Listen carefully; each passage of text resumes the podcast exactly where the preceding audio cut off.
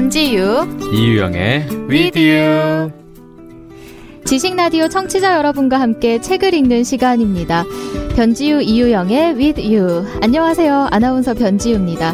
책 읽어주는 남자 이유영 씨 나와 계십니다. 안녕하세요. 네, 안녕하세요. 책 읽어주는 남자 이유영입니다. 네, 반갑습니다. 우리 청취자 여러분께 이유영 씨에 대해서 소개 부탁드릴게요. 네, 정말 반갑습니다. 여러분께 책을 읽어드림으로써 행복을 느끼는 남자 이유영입니다. 현재 저는 배우가 되기 위해 연기를 공부하고 있고요. 연기도 좋아하고 책도 좋아하고 음악도 좋아해서 이 프로그램에 같이 참여하게 되었습니다. 네, 정말 반갑습니다. 나중에 유명한 배우가 되실 거죠? 그럼요. 네, 어쩌면 여기가 데뷔 무대가 될 수도, 목소리로는 그럴 수도 있겠네요. 네. 네, 이 프로그램은요, 함께 책을 읽고 음악을 들으면서 더 깊이 생각하고 또 그 생각들을 나누는 시간인데요. 우리 왜 새해 다짐 꼭 하잖아요. 그 중에 하나가 책 많이 읽기인데요. 이 약속은 정말 지키기 힘든 약속 중에 하나예요. 그래서 방송을 통해서 책을 읽어드리고 또 느낀 점들을 같이 나누고 싶었습니다. 혼자 읽기보다는 짝꿍과 함께 읽을 수 있어서 더 다채로운 책 읽기 방송이 될 것 같습니다. 유영 씨는 어떠세요? 네, 저도 기대가 정말 많이 됩니다. 그리고 책을 읽다가 잠시 생각할 시간이 필요한 분들을 위해서 음악도 준비되어 있습니다. 생각을 나눌 게시판도 열려 있고요. 네, 변지유의 뽀유 게시판으로 오시면 되고요. 변지유 이유영의 With You 이 방송과 함께하고 계십니다. 유영 씨, 제일 중요한 거죠. 저희가 선택한 첫 작품이 뭐죠? 네, 바로 꾸뻬 씨의 행복 여행입니다. 네, 바로 이 작품. 아마 읽은 분도 계실 테고 영화로 본 분도 있을 것 같아요. 아직 못 읽은 우리 청취자분들이 있다면 이번 기회에 꾸뻬 씨의 행복 여행을 따라가 보면 좋겠습니다. 이 책은 어떤 내용일까요? 네, 이 작품은 저자 프랑수아 르루르의 경험을 바탕으로 한 실화 소설입니다. 프랑스의 저명한 정신과 의사이자 심리학자인 프랑스와 르루르는 소설 속에서 정신과 의사 꾸뻬인데요. 파리 중심가 한복판에 진료실을 갖고 있는 정신과 의사 꾸뻬는 의사로서 성공적인 삶을 살아가고 있습니다. 하지만 어느 날 꾸뻬는 자신이 행복하지 않다고 결론을 내리게 됩니다. 그래서 꾸뻬는 무엇이 사람들을 행복하게 하고 불행하게 만드는지 알기 위해서 진료실 문을 닫고 전 세계로 여행을 떠납니다. 네, 꾸뻬 씨의 여행을 따라가다 보면은 행복의 비밀을 알 수 있을 것 같아서 기대가 되는데요. 그럼 이제 꾸뻬 씨를 만나러 가볼까요? 네.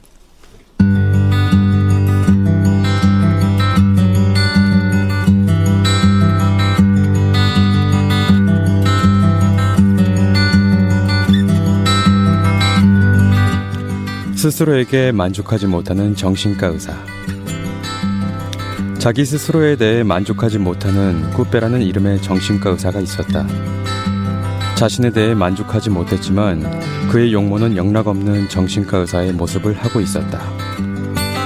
그가 쓰고 다니는 원형의 작은 안경은 그를 매우 지적인 사람으로 보이게 하는데 한몫을 했다. 그는 마치 깊은 생각에 잠긴 듯 하는 소리를 내며 다른 사람들의 이야기에 귀를 기울이는 법을 잘 알고 있었다. 또한 무엇인가에 대해 심사숙고할 때면 습관처럼 만지작거리곤 하는 짧은 콧수염을 기르고 있었다. 그의 진료실 역시 이 진짜 정신과 의사를 꼭 빼닮아 있었다.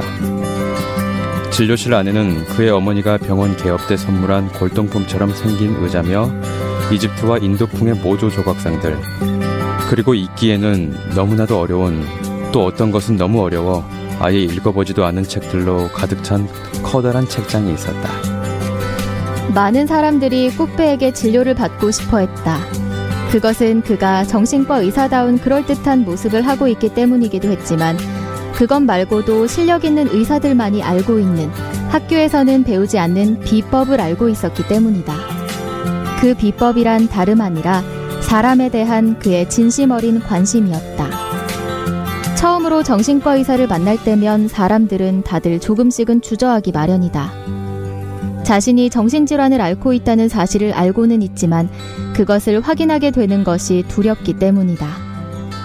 또 한편으론 의사가 자신의 병을 대수롭지 않게 여기고 다른 데 가서 치료를 받아보라고 할까봐 걱정이 되기 때문이다. 하지만 일단 약속을 잡아 병원에 오면 사람들은 이상하고 사소하기까지 한 자신의 편집증적인 생각들과 전에는 아무에게도 말하지 않았던 자신의 머리를 스쳐 지나가는 우스운 상상들, 그리고 삶을 방해하는 커다란 슬픔이나 지독한 두려움 등을 모두 이야기하기 시작한다. 그러나 한편으론 자신의 문제를 제대로 전달하지 못할까봐, 또 자신의 이야기가 의사에게 지루하게 들릴까봐 염려하기도 한다. 그래서 환자들은 의사가 지루해하거나 피곤해하지 않도록 말을 할 때 주의를 기울인다. 의사를 자주 만난 적이 있는 사람은 의사가 자신의 이야기에 진심으로 귀를 기울이고 있는지 아닌지 의심하기도 한다. 그렇지만 꾸뻬는 함께하는 진료는 거의, 아니 전혀 그럴 필요가 없었다. 꾸뻬는 사람들이 자신들의 이야기를 하는 것을 지켜보면서 고개를 끄덕여 그들을 격려하고 짧은 콧수염을 어루만지면서 하는 소리를 내었다. 그리고 가끔씩 사람들에게 잠깐만요, 다시 한번 설명해 주세요, 이해가 잘 가지 않거든요 하곤 말하고 있다. 그가 정말로 피곤한 날을 제외하고는 환자들은 꾸뻬가 자신들의 이야기를 진심으로 들어주고 이야기에 흥미있어 한다는 것을 느낄 수가 있었다. 그래서 사람들은 꾸뻬를 다시 만나기 위해 상담 날짜를 잡았고 꾸뻬의 이름을 친구들에게 알려주어 다른 환자들도 그를 찾게 했다. 그 결과 꾸뻬는 거의 하루의 절반을 환자들의 이야기에 듣는데 시간을 할애하게 되었고, 상담료를 비싸게 부르지 않았음에도 불구하고 점점 더 많은 세금을 납부하기에 이른다. 꾸뻬의 어머니는 늘 더 많은 세금을 내는 게 뭐가 문제냐고 말하곤 했다. 그것은 더 많은 돈을 버는 것을 의미했기 때문이다. 하지만 꾸뻬는 지금만으로도 충분히 힘들었다. 그는 언제나 비싸지 않은 상담료를 청구했다. 한때 유명한 점술가였던 이리나 부인의 경우가 그 좋은 예였다. 한 번은 그녀가 그에게 이렇게 말하기도 했다. 의사 선생님, 상담료를 올려야만 해요. 가격에 대해선 우리가 이미 얘기했던 걸로 아는데요. 그러자 이리나 부인이 말했다. 난 엄마 같은 심정으로 말하는 거예요. 내 눈엔 상담료를 올리는 것이 당신에게 더 도움이 되리라는 게 내다 보이는데요. 그런가요? 그런데 그걸 어떻게 내다봤죠? 점술가인 이리나 부인이 꾸뻬를 찾게 된 이유는 이렇다. 어느 날부턴가 그녀는 더 이상 미래를 내다볼 수가 없게 되었다. 그녀는 몹시 큰 슬픔을 경험했는데 그것은 그녀를 떠나버린 한 남자 때문이었다. 그 뒤로 그녀는 더 이상 미래를 예언할 수 없게 된 것이다. 이따금씩 손님에게 흥미있는 이야기를 던질 순 있었지만 그것은 약삭빠른 눈치로 넘겨짚는 것에 불과했다. 양심이 남아있는 그녀로서는 더 이상 예전처럼 미래를 내다보지 못한다는 것이 무척 슬픈 일이었다. 그래서 꾸뻬는 슬픔에 찬 사람들에게 필요한 알약을 처방했고, 그 약을 먹은 이리나 부인은 조금씩이나마 미래를 다시 볼 수 있게 되었다.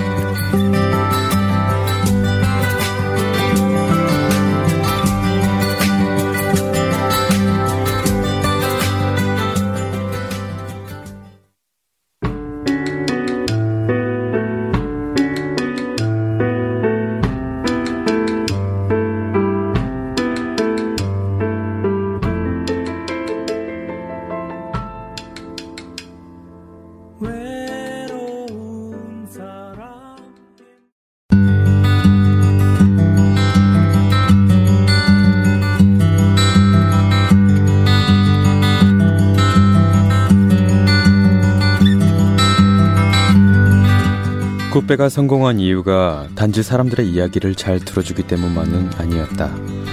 그는 정신과 의사로서 성공할 수 있는 비결이 무엇인지를 잘 알고 있었으며, 무엇보다 상대방의 질문에 대해 다시 질문을 던지는 식으로 대답하는 법을 잘 알고 있었다. 예를 들어 어떤 사람이 당신은 내가 나 자신으로부터 벗어날 수 있다고 생각하세요? 하고 물으면 꾸뻬는 이렇게 대묻곤 했다. 자신으로부터 벗어난다는 것은 어떤 의미죠? 이런 뜻밖의 질문은 사람들이 자신의 문제에 대해 다시금 깊이 생각하게 만들었고, 그럼으로써 그는 사람들이 그 문제로부터 벗어날 수 있는 방법을 찾는 데 도움을 줄 수가 있었다. 나아가 꾸뻬는 약에 대해서도 충분한 지식을 갖고 있었다. 정신과 의사에게 그것은 그다지 어려운 일이 아니었다. 정신질환의 가난 처방전은 크게 4가지 종류밖에 없기 때문이다. 너무 슬플 때 먹는 우울증 치료제, 두려움에 시달릴 때 먹는 불안 억제제, 그리고 지나치게 이상한 상상들을 하게 되거나 환청을 들을 때 먹는 신경 안정제, 그리고 마음이 너무 심하게 들뜨거나 가라앉을 때 먹는 신경 저절제 등이 그것이었다. 그러나 실제로는 그것보다 약간 더 복잡할 수도 있었다.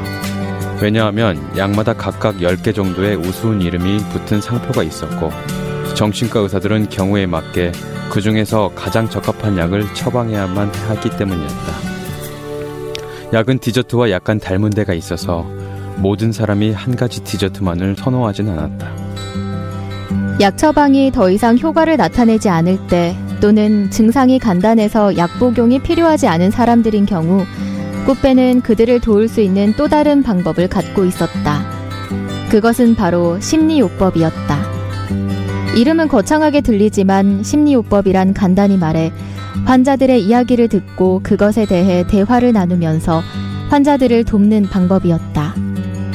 여기서 주의해야 할 점이 있다면 평소에 대화하는 것과 심리요법은 같지 않다는 것, 다시 말해 특별한 방법으로 대화를 해야 한다는 것이었다. 약의 종류가 다양한 것처럼 심리요법에도 여러 종류가 있었다. 그중 어떤 것은 이미 오래전에 세상을 떠난 사람들이 발명해낸 것들이었다. 꾸뻬는 아직 살아있는 사람들이 발명한 심리요법을 주로 배웠는데, 그래도 그들은 꾸뻬에 비하면 꽤 나이를 먹은 사람들이었다. 이것은 정신과 의사가 환자와 토론을 하는 독특한 방법이었다.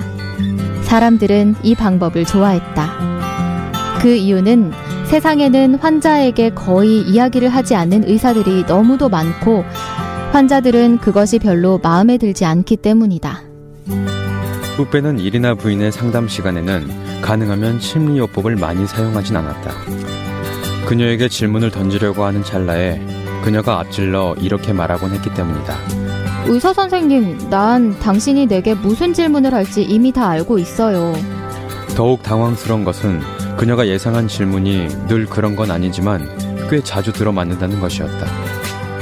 직업적인 기술과 약, 심리요법, 사람들을 향한 진정한 관심이라는 그만의 비결은 꾸뻬를 능력있는 정신과 의사로 만들기에 충분했다. 그리하여 능력있는 정신과 의사나 얻을 수 있는 성공적인 결과들이 그에게 매번 돌아왔다.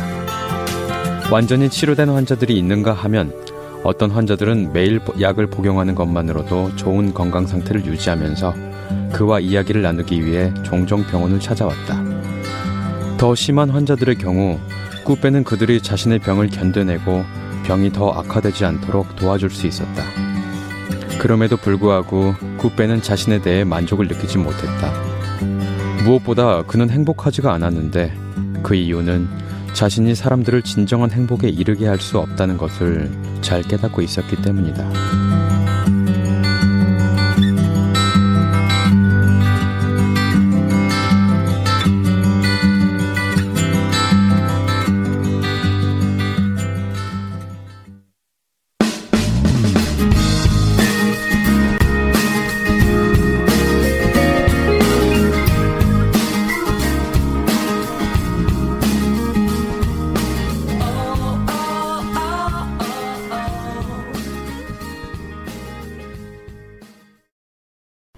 꾸뻬 씨의 행복여행을 쭉 따라가보고 있습니다. 프랑스와 룰로르가 쓴 책이고요. 오유란 씨가 옮긴 책입니다. 오래된 미래에서 펼쳐낸 이 책인데요. 첫 번째 장을 한번 읽어봤어요. 스스로에게 만족하지 못하는 정신과 의사. 꾸뻬를 두고 하는 말이죠, 유영 씨. 네, 맞습니다. 이 정신과 의사들의 그런 대화를 하는 기술을 보면은 정말 어떻게 저렇게 사람의 마음을 꿰뚫고 말을 잘 이끌어낼까 싶더라고요. 네, 그렇죠. 네, 혹시 정신과 의사와 대화를 해본 적이 있으신가요? 아니요, 저는 정신과 의사 상담은 받아본 적은 없는데 한 번쯤은 살면서 받아보고 싶다라는 생각을 했었어요. 언제요? 말해야 되나요?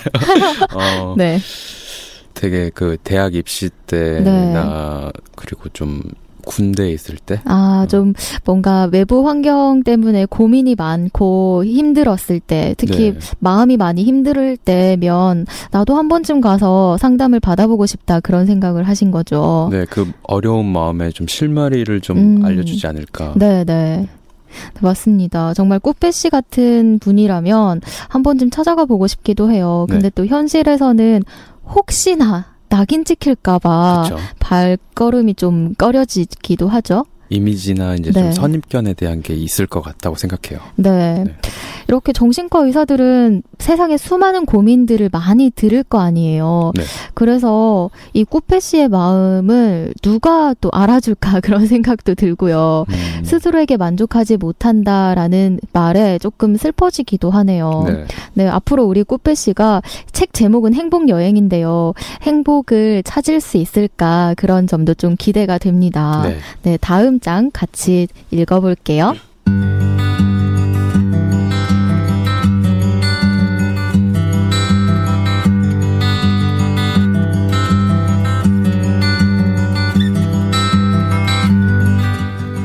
불행하지도 않으면서 불행한 사람들.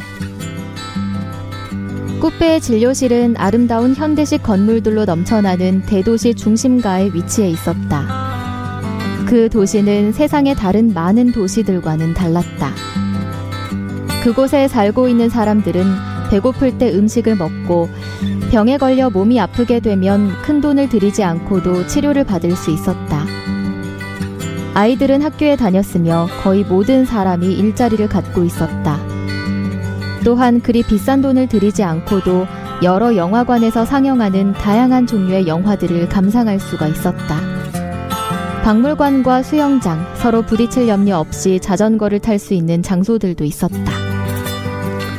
또한 텔레비전을 통해 여러 가지 채널의 다양한 프로그램을 즐길 수 있었으며 모든 종류의 신문을 읽을 수 있었다. 신문 기자들은 자신이 원하는 기사들을 거의 제한 없이 쓸 수 있었다. 사람들에게는 넉넉한 휴가 기간이 주어졌지만 때로는 그것이 여행을 떠나기에 충분한 돈을 갖고 있지 못한 사람들에게 문제가 되기도 했다. 세상의 어느 도시에 사는 것보다 그것이 모든 면에서 낫다 하더라도 어떤 사람들은 단지 생존에 필요한 정도의 돈만을 갖고 있었고 어떤 아이들은 학교에 다니는 것을 못 견디거나 큰 실수들을 저지르기도 했으며 더 이상 자신들을 돌봐줄 부모가 없는 아이들도 있었기 때문이다. 일자리가 없는 어른들과 아무 술이나 마셔대며 좋지 않은 약들로 아픔을 치료하려고 하는 사람들도 있었다. 꾸뻬가 일하는 동네에는 그런 사람들이 살고 있진 않았다. 그렇지만 예전에 종합병원에서 그런 사람들을 많이 돌본 적이 있었기 때문에 그런 불행한 사람들이 존재한다는 사실을 알고 있었다. 그 후 매주 수요일마다 꾸뻬는 자신의 진료실로 가지 않고 종합병원으로 가서 불행한 사람들을 치료해 주었다. 그곳에서 그는 삐뇽과 같은 사람을 진찰한 적이 있었다. 그는 삐뇽에게 묻곤 했다. 삐뇽씨, 약은 제때 먹고 있는 거죠? 네, 예수님은 나의 목자이십니다. 그분은 나의 발걸음을 인도하십니다. 꾸뻬가 다시 물었다. 물론이죠. 아니, 그런데 약은 잘 복용하고 있는 건가요? 네, 주님은 나의 목자이십니다. 그분은 나의 발걸음을 인도하십니다. 삐뇽은 하나님이 자신에게 끊임없이 말하고 있으며 하나님은 인간과 똑같은 목소리를 갖고 있고 높은 곳에서 사람들에게 대답한다고 믿고 있었다. 그럴 수도 있다고 사람들은 말할지 모른다. 그런데 문제는 삐뇽이 약을 복용하지 않은 날이면 혼자 길거리에서 큰 소리로 중얼거린 데 있었다. 게다가 술이라도 한 잔 들이켠 후에는 목소리가 더욱 커졌고 친절하지 않은 사람들은 그런 그를 조롱하기까지 했다. 그의 체격이 아직 건장했을 때는 그런 일들이 좋지 않은 결과를 가져왔다. 그때마다 삐뇽은 오랫동안 정신병원에 갇혀 있어야만 했다. 그 밖에도 삐뇽은 다른 많은 문제들을 갖고 있었다. 태어나서 한 번도 아버지나 어머니가 그를 곁에서 돌봐준 적이 없었고 학교도 제대로 다니지 못했으며 하나님과의 대화를 시작한 이후에는 아무도 일자리를 주려고 하지 않았다. 그래서 꾸뻬는 삐뇽을 위해 사회복지사인 여성과 함께 산더미 같은 서류들을 채워 나가야만 했다. 빈용이 아무도 살고 싶어하지 않는 동네에 있는 자신의 작은 집을 지킬 수 있도록 하기 위함이었다.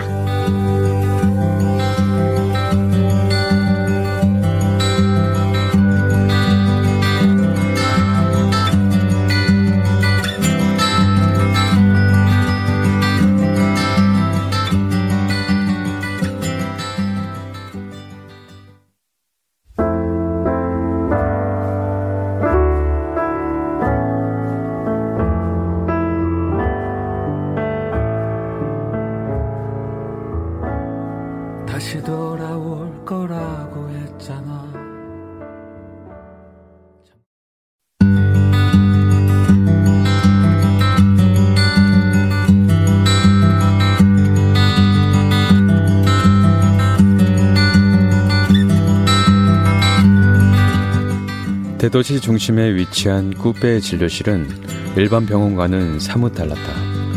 그를 만나러 오는 신사숙녀들은 비교적 좋은 성적으로 학교를 졸업했고 부모의 보살핌 아래 성장했으며 직장도 갖고 있었다. 그리고 그런 것들을 잃는다 하더라도 그들은 잃은 것들을 메울 다른 방법들을 금방 찾을 수 있었다. 잘 차려입은 옷에 정확한 문법으로 자신들의 이야기를 할 수 있었으며 그 중에 어떤 여성들은 상당한 미모를 갖고 있었다. 그럼에도 불구하고 그들은 진짜로 마음이 병들었거나 매우 불행한 삶을 살고 있었다. 꾸뻬는 심리요법과 약물치료를 병행해 그들을 치료하곤 했다. 그러나 어찌 보면 많은 사람들이 진짜로 병을 갖고 있는 것은 아니었다. 또한 그런 병은 꾸뻬가 학교에서 치료법을 배운 병들도 아니었다. 그들은 자녀에게 다정하지 않은 부모를 만난 것도 아니었으며 자신이 진심으로 사랑하는 어떤 사람을 잃은 적도 없는, 한마디로 진짜 불행한 삶을 산 적이 없는 사람들이었다. 하지만 그렇다고 또 행복하지도 않았다. 한 예로 젊고 아주 매력적인 여자 까뜨린느가 자주 정신상담을 받으러 꾸뻬를 찾아왔다. 꾸뻬가 물었다. 어떻게 지내세요? 그녀가 말했다. 당신은 내가 어느 날 갑자기 아주 좋아요 하고 대답하기를 바라시죠? 왜 내가 그렇게 바란다고 생각하죠? 당신은 내가 하는 이야기들을 지겹다고 생각하니까요. 아닌가요?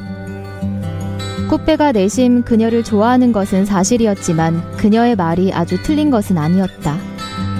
까뜨린느는 자신의 일에 성공한 여자로 흔히 말하는 능력 있는 사업가였다. 그녀는 물건들을 그 상품이 갖고 있는 원래의 가치보다 훨씬 비싼 가격에 파는 방법을 잘 알고 있었다. 그녀가 다니는 회사의 사장은 그런 그녀에 대해 매우 만족했기 때문에 곧잘 상당한 액수의 특별수당을 주기도 했다. 그렇지만 까뜨리느는 늘 불만이었다. 특히 남자들에 대해서 그랬다. 그녀는 매력적이기 때문에 그녀의 삶에는 항상 남자들이 있었다. 하지만 만남은 매번 실패로 끝났다. 친절하고 부드러운 남자들은 그녀에게 아무런 자극도 주지 못했고 반면에 자극적인 남자들은 그녀가 보기에 너무도 친절하지 않았다. 그래서 그녀는 어느 쪽이든 그들과 평생을 함께한다는 것이 가능한 일인가 늘 따지곤 했다. 결국 그녀는 자극적인 남자들을 친절하게 만드는 방법을 찾아냈는데 그것은 바로 그들과 헤어지는 것이었다. 그러나 그 후에는 당연히 남자들이 그녀에게 더 이상 자극을 줄 수 없었다. 더군다나 그들은 사회적으로 비교적 중요한 위치에 있는 사람들이었다. 왜냐하면 까트린은 상대방이 중요 인사가 아니면 사귈 필요조차 없다고 생각했기 때문이다.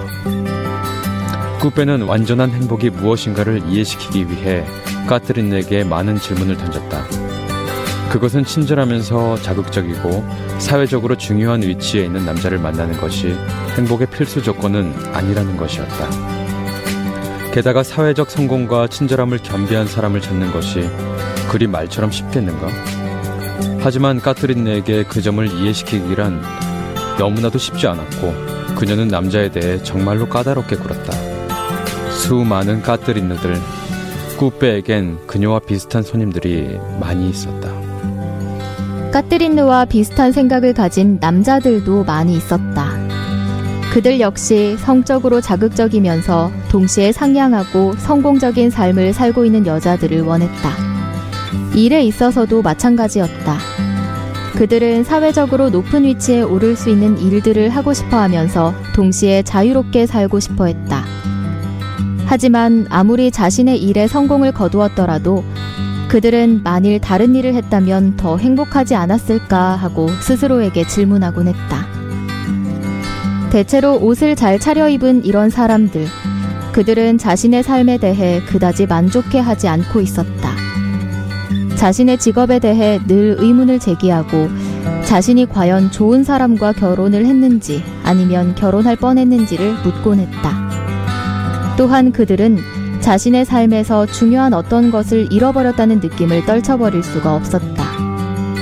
시간이 모두 흘러가 버려 결국 자신이 원하는 삶에 다가서지 못했다는 생각을 갖고 있었다. 마침내 그들은 자신이 행복하지 못하다는 사실을 발견했다. 그것은 절대로 웃을 일이 아니었다. 어떤 사람들은 가끔씩 자살을 생각하기도 했다. 꾸뻬는 그들로 인해 너무도 바빠졌다. 어느 날 꾸뻬는 이런 종류의 사람들이 유독 자신을 좋아하는 이유가 무엇일까 하고 스스로에게 질문해보았다. 그의 말하는 방식을 사람들이 특별히 마음에 들어하는 것인지도 모르는 일이었다. 아니면 콧수염을 만지작거리며 상대방을 바라보는 시선이나 그의 사무실에 놓인 인도 조각상 때문일지도. 사람들은 서로 꾸뻬의 전화번호를 주고받았고 점점 더 많은 사람들이 그의 진료실을 찾아왔다. 어느 날 꾸뻬는 자신보다 먼저 자리를 잡은 동료 정신과 의사들에게 물었다.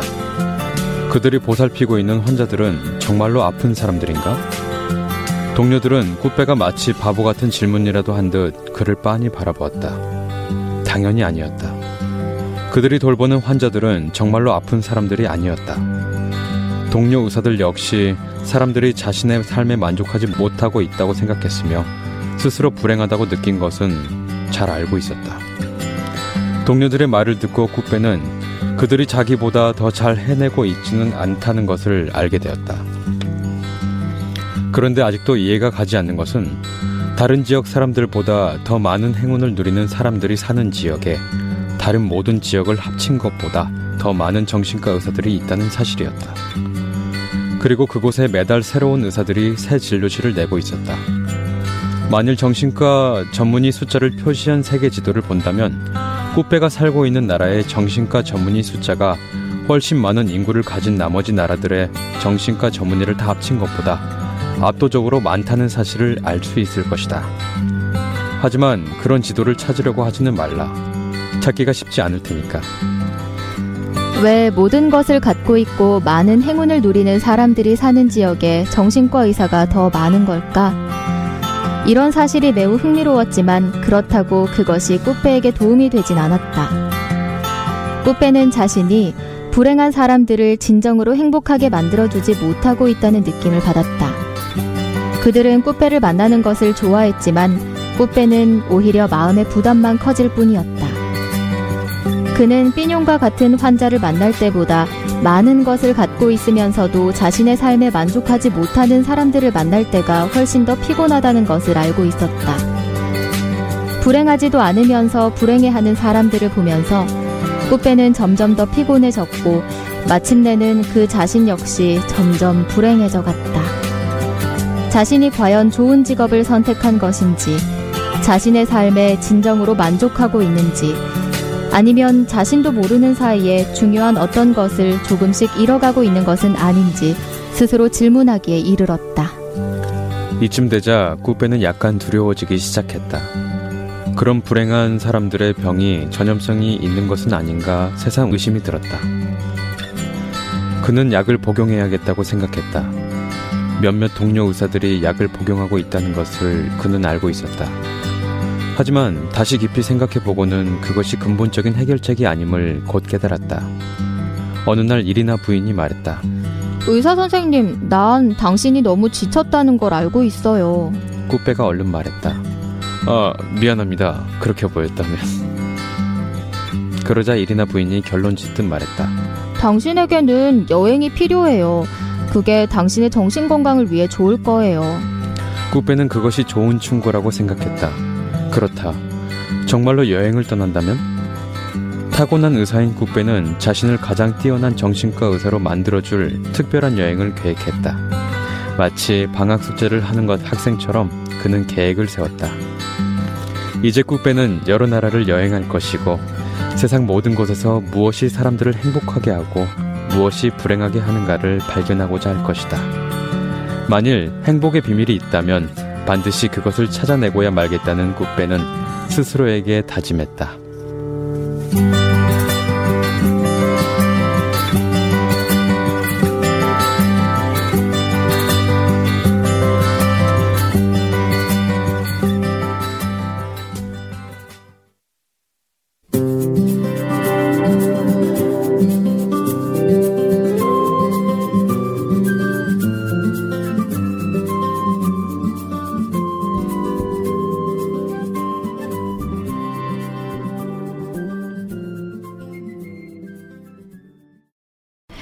지금 여러분께서는 변지유, 이유영의 With You와 함께하고 계십니다.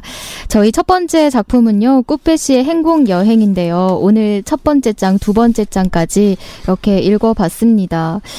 두 번째 장 제목이 불행하지도 않으면서 불행한 사람들이죠. 네. 근데 정신과 상담을 받으러 온 분이 한 분 등장합니다. 책 속에서 까트린느가 네. 등장하죠. 까트린느는 정말 우리가 흔히 말하는 그 엄친딸이잖아요. 그렇죠. 네. 네. 모든 걸 다 갖췄는데도 자기는 불행하다라고 생각을 하는 건데 행복은 어찌 보면은 주관적이잖아요. 그럼요. 네. 네. 그래서 그 사람 너가 뭐가 부족하다고 불행해라고 탓할 거는 물론 아닌데요. 네. 네. 우리 유영 씨는 행복하신가요? 행복, 방금 말씀하신 대로 상당히 주관적인 거잖아요. 네. 행복은. 저는 제 주관적으로 지금 행복함을 느끼고 있습니다. 네. 그렇게 말하시면서 미소를 씩 짓는데요. 네. 정말 행복해 보인다는 생각도 들고요. 정신과 의사의 상담을 받기를 원하는 인물들이 한 명씩 등장하면서 행복에 대해서 한 번씩 더 생각을 해보는 것 같아요. 네. 그리고 꾸뻬 옆에 있는 이리나 부인이 네. 충고라고 할까요? 자극을 주죠. 네네. 여행을 가라고. 그쵸. 너무 지쳐 보인다. 이런 이리나 부인의 말에 여행을 떠나게 됩니다. 꾸뻬 씨가. 네. 네. 우리 꾸뻬 씨는 이제 여러 나라들을 여행할 것인데 유영 씨는 여행 많이 다녀보셨나요? 국내 여행부터 해외 여행까지 네. 적게 다닌 건 아닌데 그렇다고 네. 많이 다니지도 않았는데 일단 저는 아시아 지역을 되게 많이 다녔어요. 중국을 대표적으로 둘 수 있겠는데 중국은 네. 한 6번 정도 다녀왔습니다. 오, 중국을 여행. 네. 꽤 많이 갔다 오셨네요. 중국을 좋아해요. 중국 매니아신가요? 네. 중국 여행 이야기 사실 우리 꾸뻬 씨의 첫 여행지가 중국이잖아요. 네, 다음 시간에 우리가 내일 이 시간에 만나게 될 텐데요. 네. 유영 씨의 중국 여행기도 살짝씩 엿보면 좋을 것 같다는 생각이 듭니다. 네. 꾸뻬 씨는 행복의 비밀이 있다면 반드시 찾아내고야 말겠다라는 결심으로 여행을 시작하게 될 텐데요. 앞으로 어떤 배움을 얻고 성장할지 기대가 됩니다. 네. 오늘 이 시간 함께해 주셔서 고맙습니다. 지금까지 변지유, 이유영의 With You.